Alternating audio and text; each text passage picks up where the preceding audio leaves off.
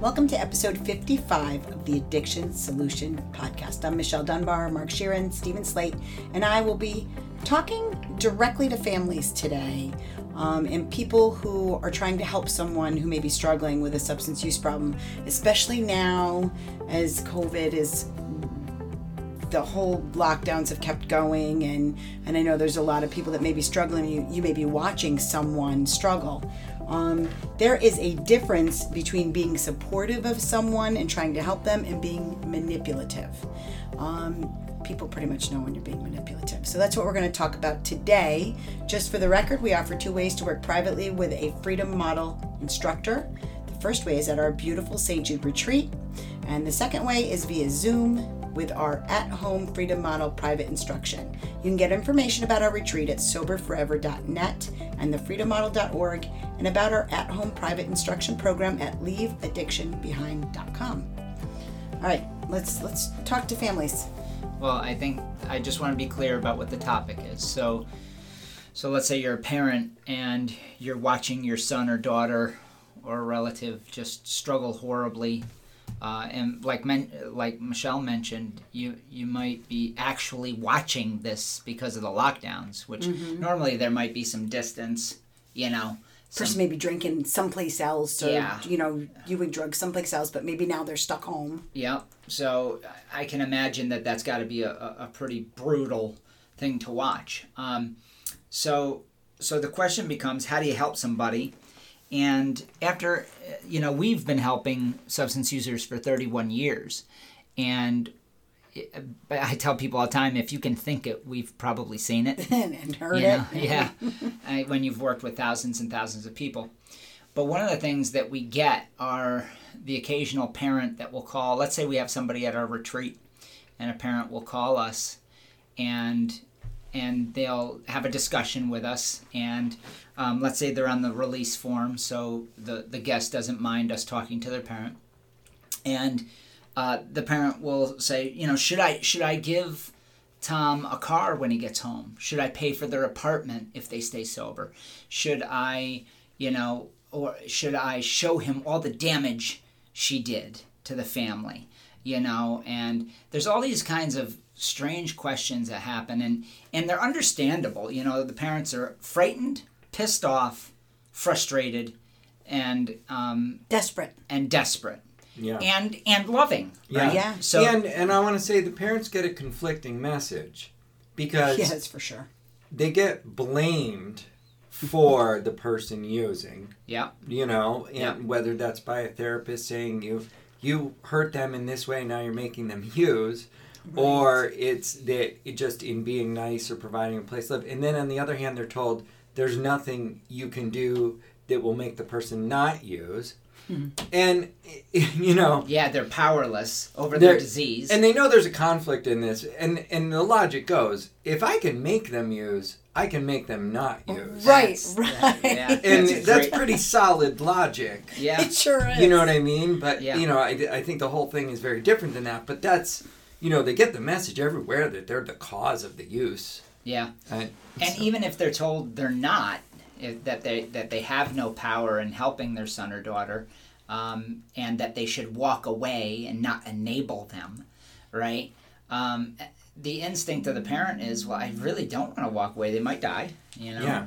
Um, and and so there's this weird push and pull between, you know, there's the parent is supposed to behave in a certain way to get their kids sober. Yeah. And here's the reality. I'm going to make a blanket statement, and there's a lot more nuance that we'll get into, but the parent has no control over that situation. I mean, think about when your kid turns like three years old and they're running. They're running everywhere, and you get them out of the car and you say, Stand by the car, and the kid takes off into the parking lot you don't have control over a three year old. What what are the chances that you're gonna have control over a twenty year old or a sixteen year old or a forty year old? Yeah, and and the reason is there's a fundamental reason for that, and that is that every human being is autonomous. They're their own thinking creature. And that reality makes things difficult it makes it difficult because when you're watching this autonomous person slowly kill themselves, you feel enormously powerless. But at the same time, then treatment centers or therapists will say it's partially your fault or it is your fault. I mean, so like Steve said, They- it's it's very conflicting. Well, and they, they don't say that directly. They say that with terms like codependent, enabling. Those terms say to you, if you're enabling somebody, that person doesn't have control over their behavior because they have a disease, right? But you do because if you enable them, you're giving them whatever they need to keep doing what they're doing. And here's the crazy part about this. You know the enabling theory isn't correct because then you say to yourself, if I stop giving, does it make them stop? And it doesn't. doesn't not at all okay all. okay so so on the one hand like steve mentioned they're saying you know implicitly you're enabling them. You're literally enabling them to behave in this way. Right. and then they say with tough love take everything away and cut them off. And uh, they'll stop. You cut them off They don't. and in some cases they do die. I mean it's rare but but in some cases they do. The chances and- are equal. right. And and so so the question becomes what's the right thing to do you know and i think first it's to recognize that people do what they want to do based on the happiness they see in the activity the value of happiness they're going to get out of it and your son and daughter is not diseased we have to start with the real basics for parents they're not powerless they're making a choice so there's hope there. That's that's number one. Right. That ta- that can take some of the panic down a Yeah, notch. yeah. The fir- yeah, exactly. The first thing we have to do is eliminate as much panic as possible because you can't make really good decisions when you're freaking out. Um, so they don't have a disease, and they need to know that they don't have a disease. Okay. Yeah. Because they may believe they do, and they may feel hopeless and be driven and compelled to use beyond their willpower. So, so if they are carrying the disease idea, and you are too, I would read the freedom model immediately. Um, and that this isn't. I'm not being a shill for the book here. Uh, you know wh- what I'm saying is there's information in there that you need to have so that you can take the panic down and realize that they're not powerless.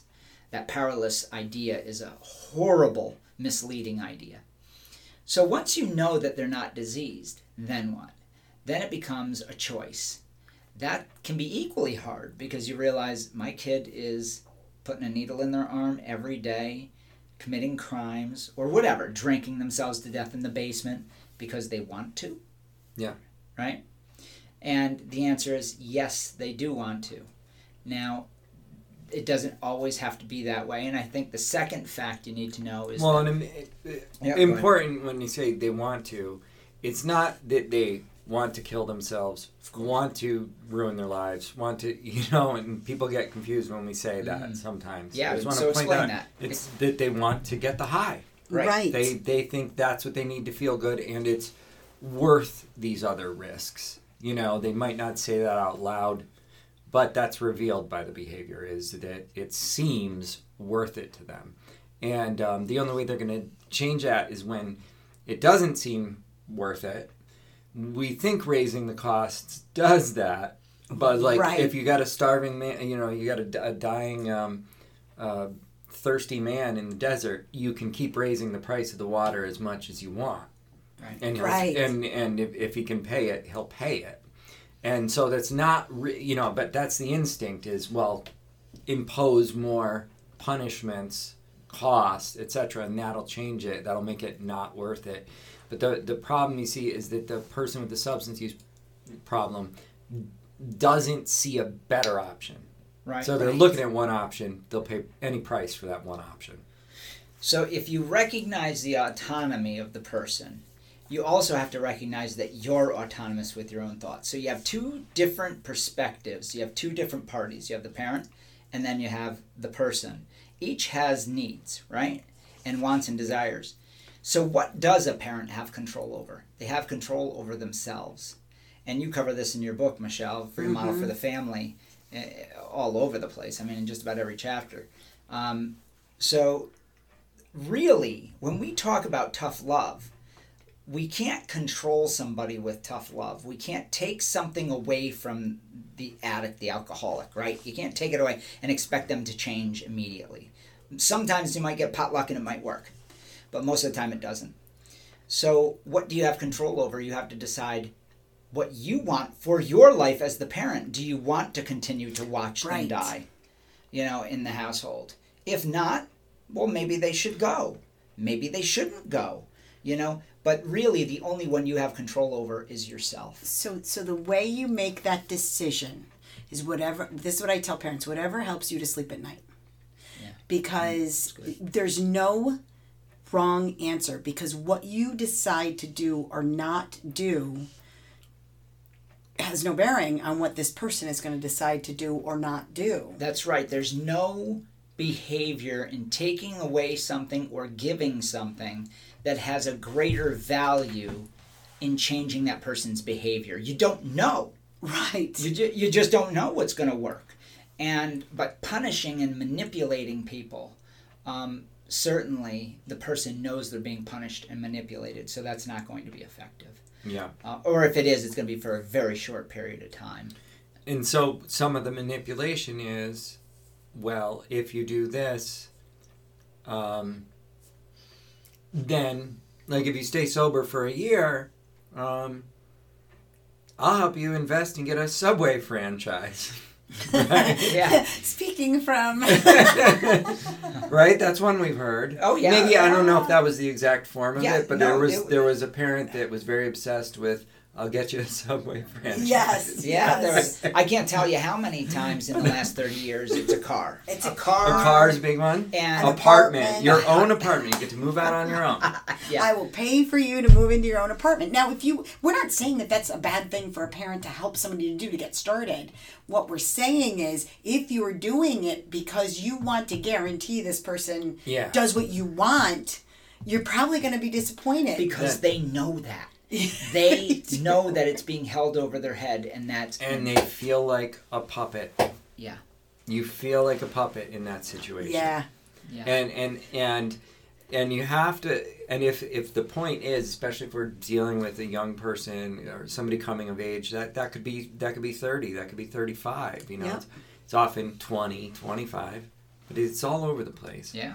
and um, and what you're really wanting usually in that situation this person hasn't it, it, you know isn't living life yet they're not they're not a fully formed individual yet they're they've been dependent right. and you're going to create a situation and, and it's not just about whether you give them something or not it's the manipulation Right, part. it's the motivation it's the, it's it. the let me set up a real structured thing here and and you know it's uh, Dangle the carrot. dangle this carrot in front of you that that's the part is where they're never gonna they're, Full- they're fully never embrace gonna, that. they're never gonna fully break free do you know what I mean? They're, that's where they're to keep playing the game of, all right, I'll do this. Maybe I'll do this thing to make you happy, or maybe I won't. And, I'll try, I and I'll drink or drug on and the then. I'll try to do this on yeah. the side.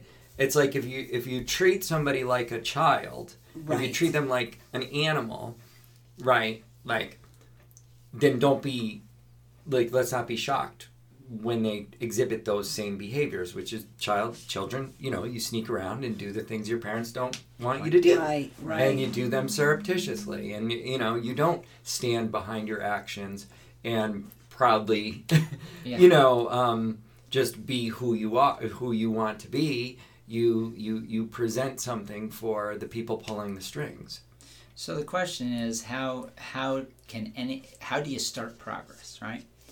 And um, if somebody's right in the throes of it and they're just getting hammered all the time, and it's full bore crisis, then you have to ask yourself. We go right back to yourself. What do you want? How can you have some peace in your life?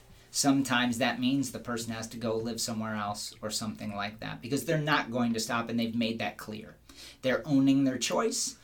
You're owning your choice. You want a peaceful home and it scares you, but you say, you know what? I can't live with chaos. And that's fair. and that's fair. But then there's these gray areas where it's not so cut and dry, where the person is telling you, "I really do want to stop," and they're struggling. Um, and in those situations, a lot of times progress can start with a small victory.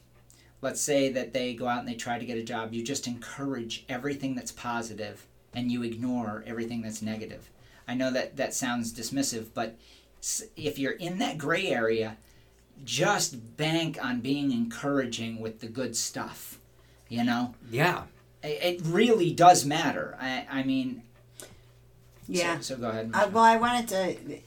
When somebody keeps coming to you for help, and I, I do talk about this in my book as well. I think I talk about we have an, an ebook um, for parents that that have been going round and round, you know, with their loved one comes and asks for help, and then Gets goes- high. yeah, and then uh, go they you all you give the help they asked for, and then they keep doing what they were doing. Yeah. And um, so I have this kind of rule of thumb that that works most of the time, which is if somebody comes to you for help, you tell them what you're willing to do.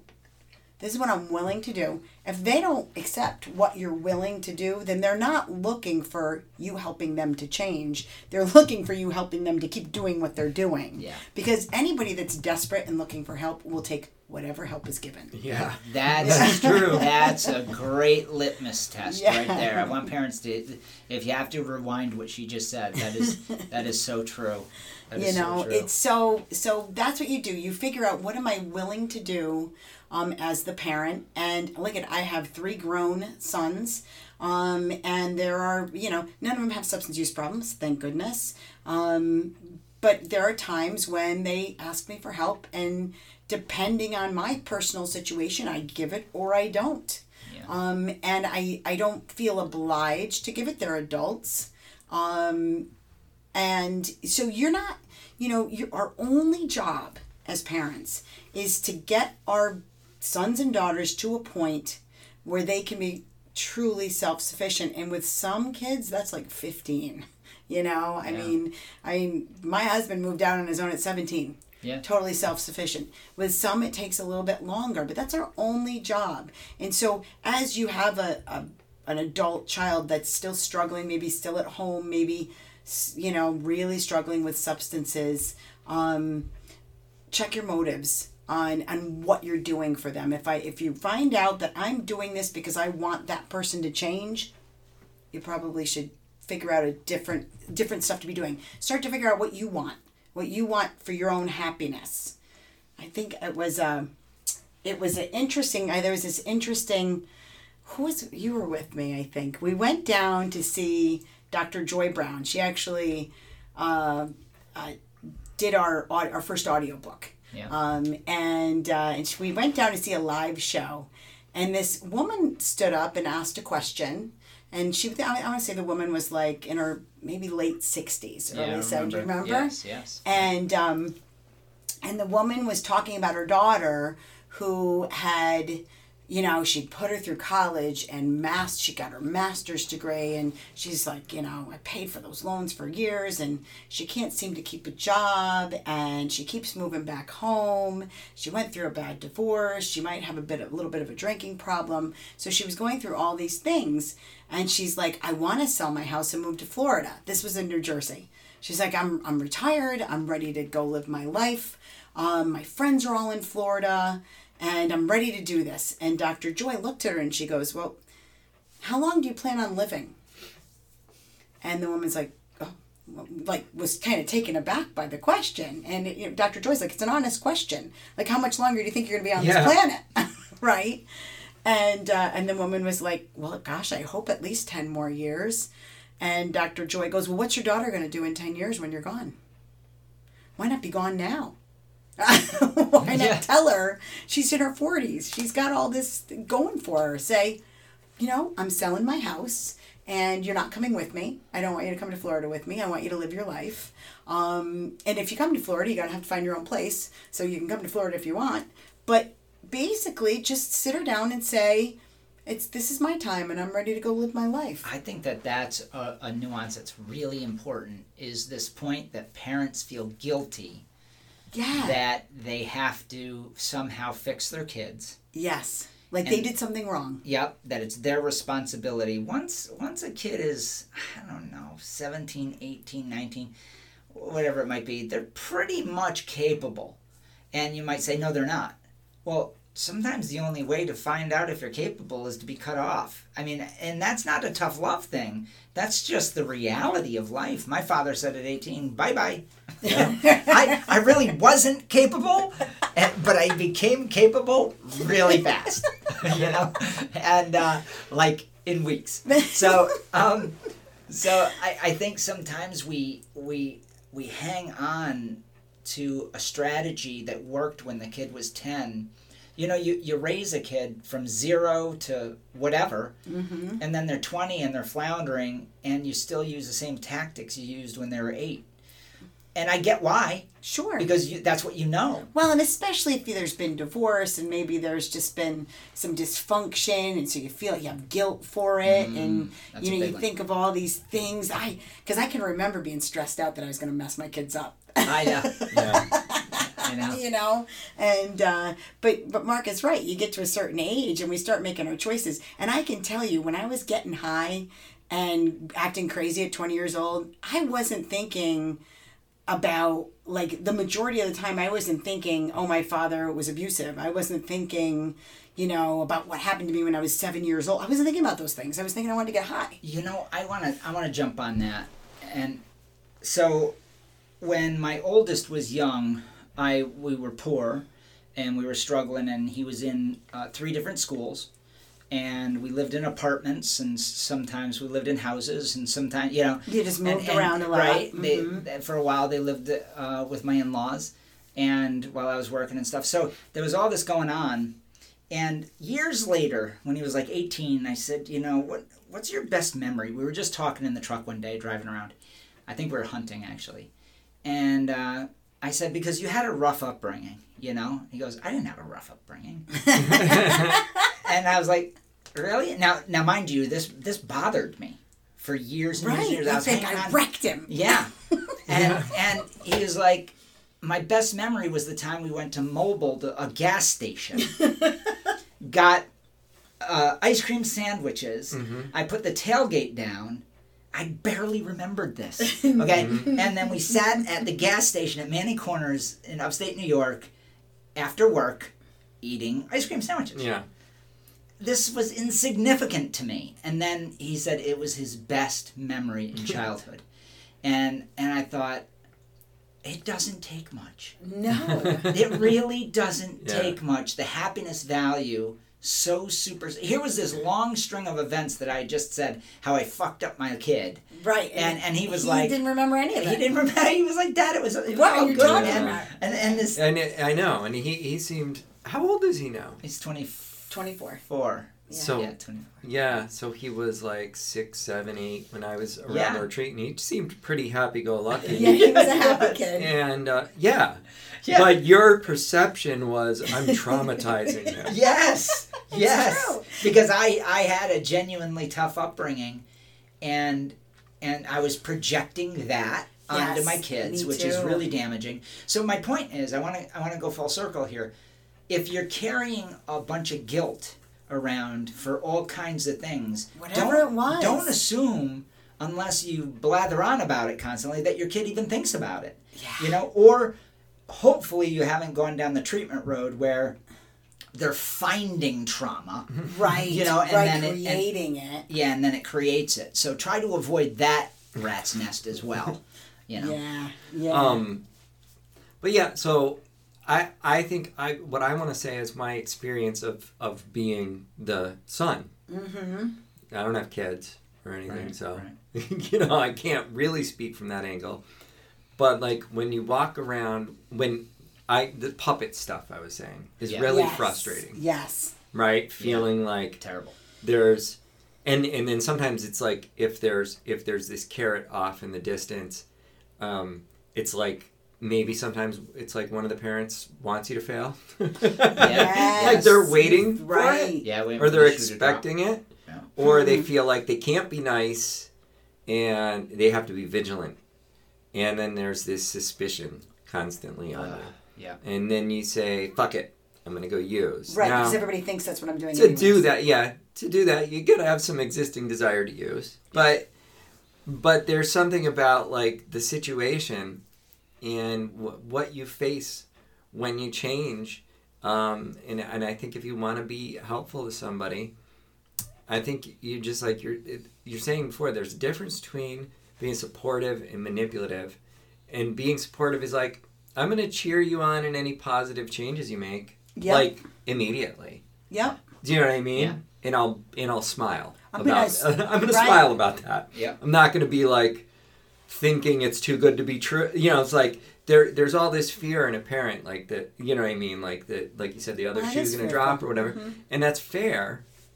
But at the same time, I think if you want to be a helpful presence, you know what I mean. Then you cheer on anything that seems like progress. Yeah. And that doesn't mean you have to give.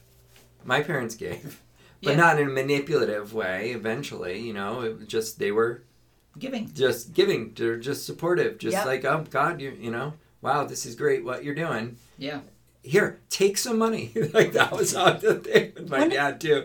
Like it, it was like, here, take this. Yeah. you know, and um, no, I'm not saying give out money, but I'm just saying that's what happened um, just in me living my life differently a- and then being like, oh, I want to go do this goal. Let me help you out with that.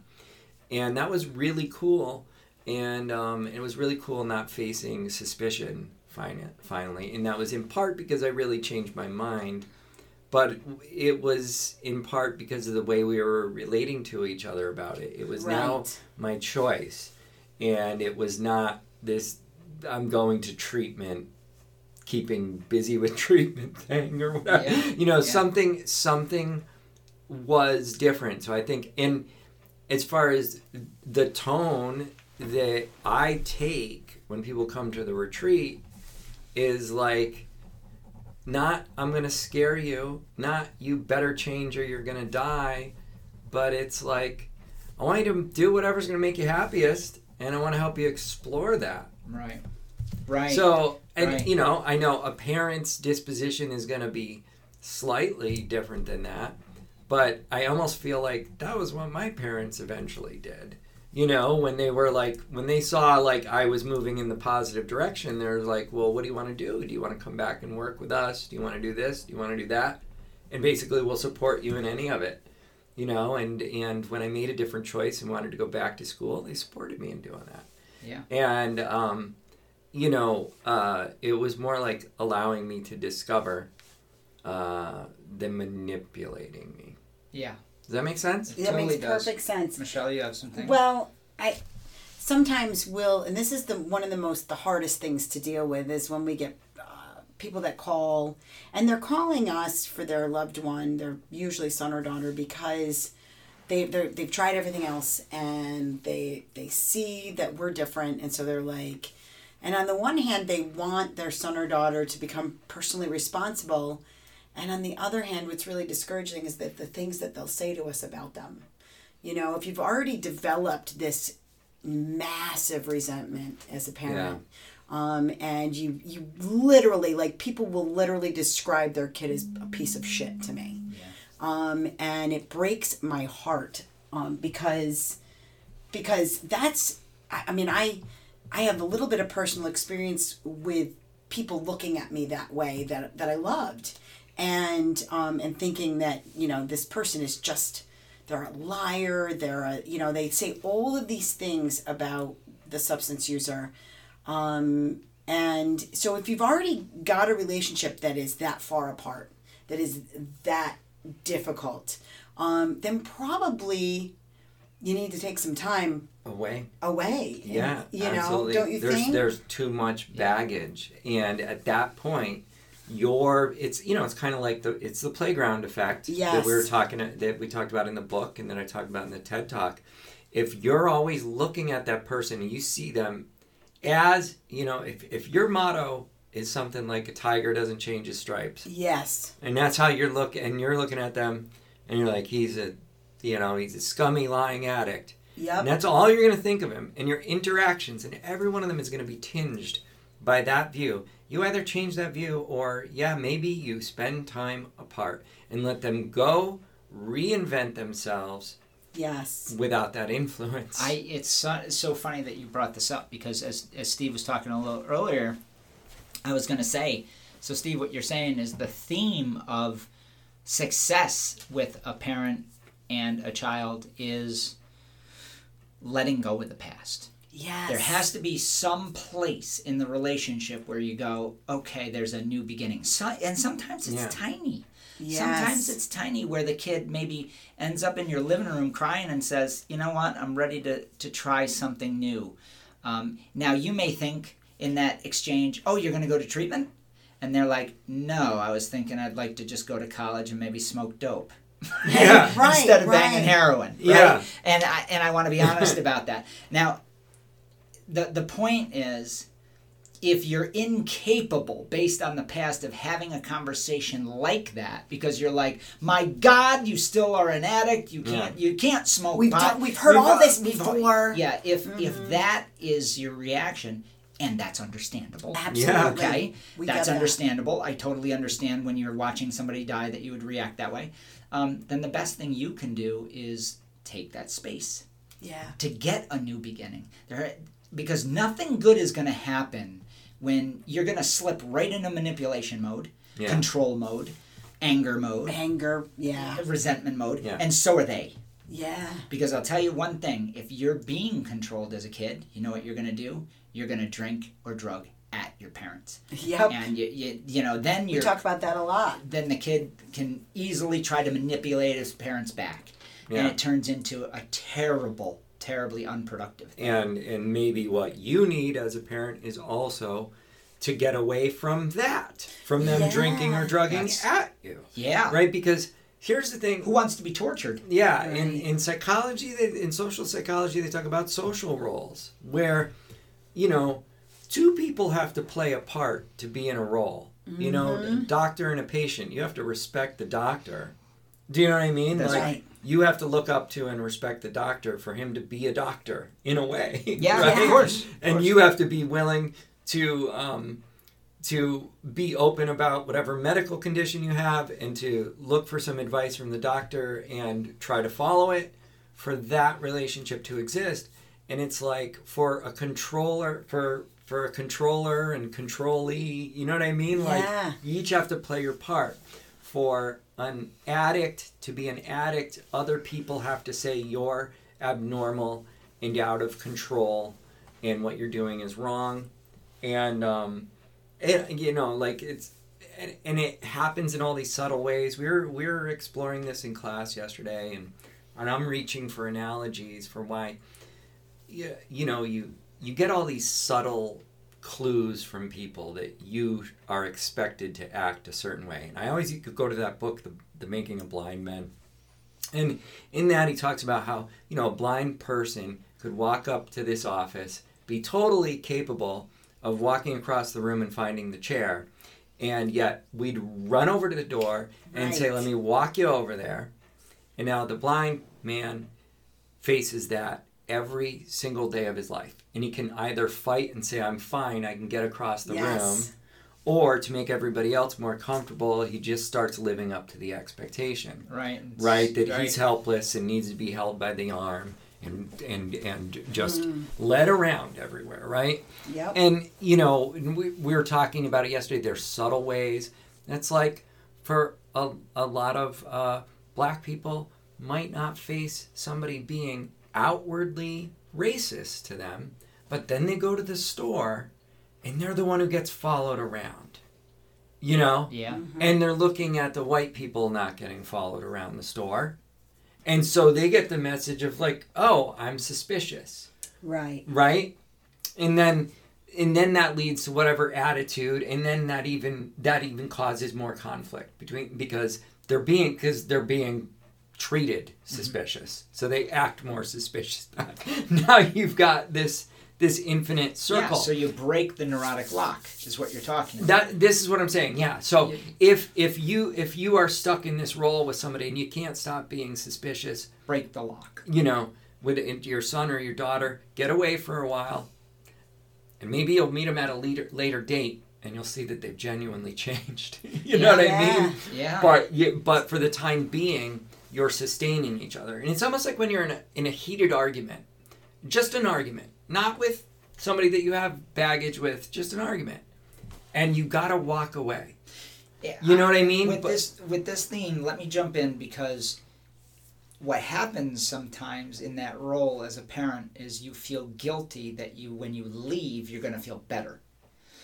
The mm-hmm. idea, the idea that I'm going to leave my kid, let him kick him out of the house, whatever. We, we maybe it could be So amicable taking even. taking away financial support Right, or right. whatever it is. Yep. And what if you like that? What if your life becomes better without your kids' chaos around? People are actually frightened of letting that go because Yeah. they're so used to holding on to guilt. Yeah. And so all of a sudden, and I can remember when I got my life together, I was the last of 12 kids. So by the time my whole shit show peaked, my dad was absolutely calm. I'm sitting there falling apart, crying, detoxing, freaking out, and he's like, um, he hit his limit. he, he was like, I, I just don't care. You know, you gotta go. You just gotta go. We'll see you later. We'll see you later. I'm like, I don't have anywhere to go. You- I don't care. You- you- Yeah. Right? And, and he, but he was totally comfortable with it because he had experienced it eight other times. right. You know, and he had gone through all the gyrations of real. And he said to me, I can remember, my dad was a very well-adjusted individual. He wasn't the best dad, but he was who he was. He was true to himself, and he knew he didn't want the crazy around. yeah. Right. He right. just and he's didn't- too old for that crap. And he didn't feel guilty about it. And do you know that that clean break did more for me? I quit drinking that day because I realized the neurotic lock of me being the shit kid and the kid that goes to jail, the kid that always has the police involved. All that was ending because he wasn't participating. Yeah. which is exactly That's what, what I'm, talking that's what I'm getting at. Yeah. He broke the lock But that day. notice how he did it though. He didn't do it by screaming at you and telling you what a piece of shit you were. Not at all. He he wasn't. He just it was. And this is the what I tell parents. I'm like, you wanna you wanna take the drama down. Yeah.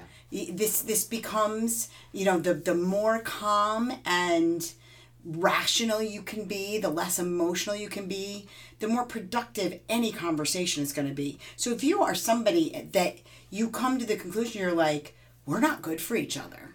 You know, I I really genu- I'm waiting for you to screw me over. Yeah. You know, maybe we maybe you and I need a break from each other for a while. Yeah, you could even say it's okay for you to feel better that your kid's not around. Yeah. It's really okay. Yeah. I, I I understand it's hard, but it's really okay to say, you know what, I don't need the crazy anymore. You're because this is this is what I say to parents. Your kid doesn't owe you anything. You don't owe them anything. They're a grown up. You're a grown up. You get to live your life the way you want. You each equally can be happy. You each deserve your own happiness. So, you know, Yeah. if if you if these things if this person wants to live a lifestyle that you that you don't want around, okay. I mean, it doesn't Yeah. have to be this Painful. horrible Right.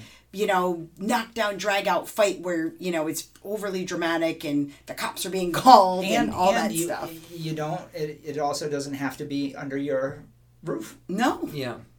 You know. I I I want to say, you know, reflecting on what you're saying, it's like one of the best things was that I didn't live with my mother Yeah. anymore. You know what I mean? When I when I did finally quit, it's not that we cut it. You know, we cut off ties completely. I still visited. We visited Mm-hmm. often, Right. But I was living in a separate place. Yeah.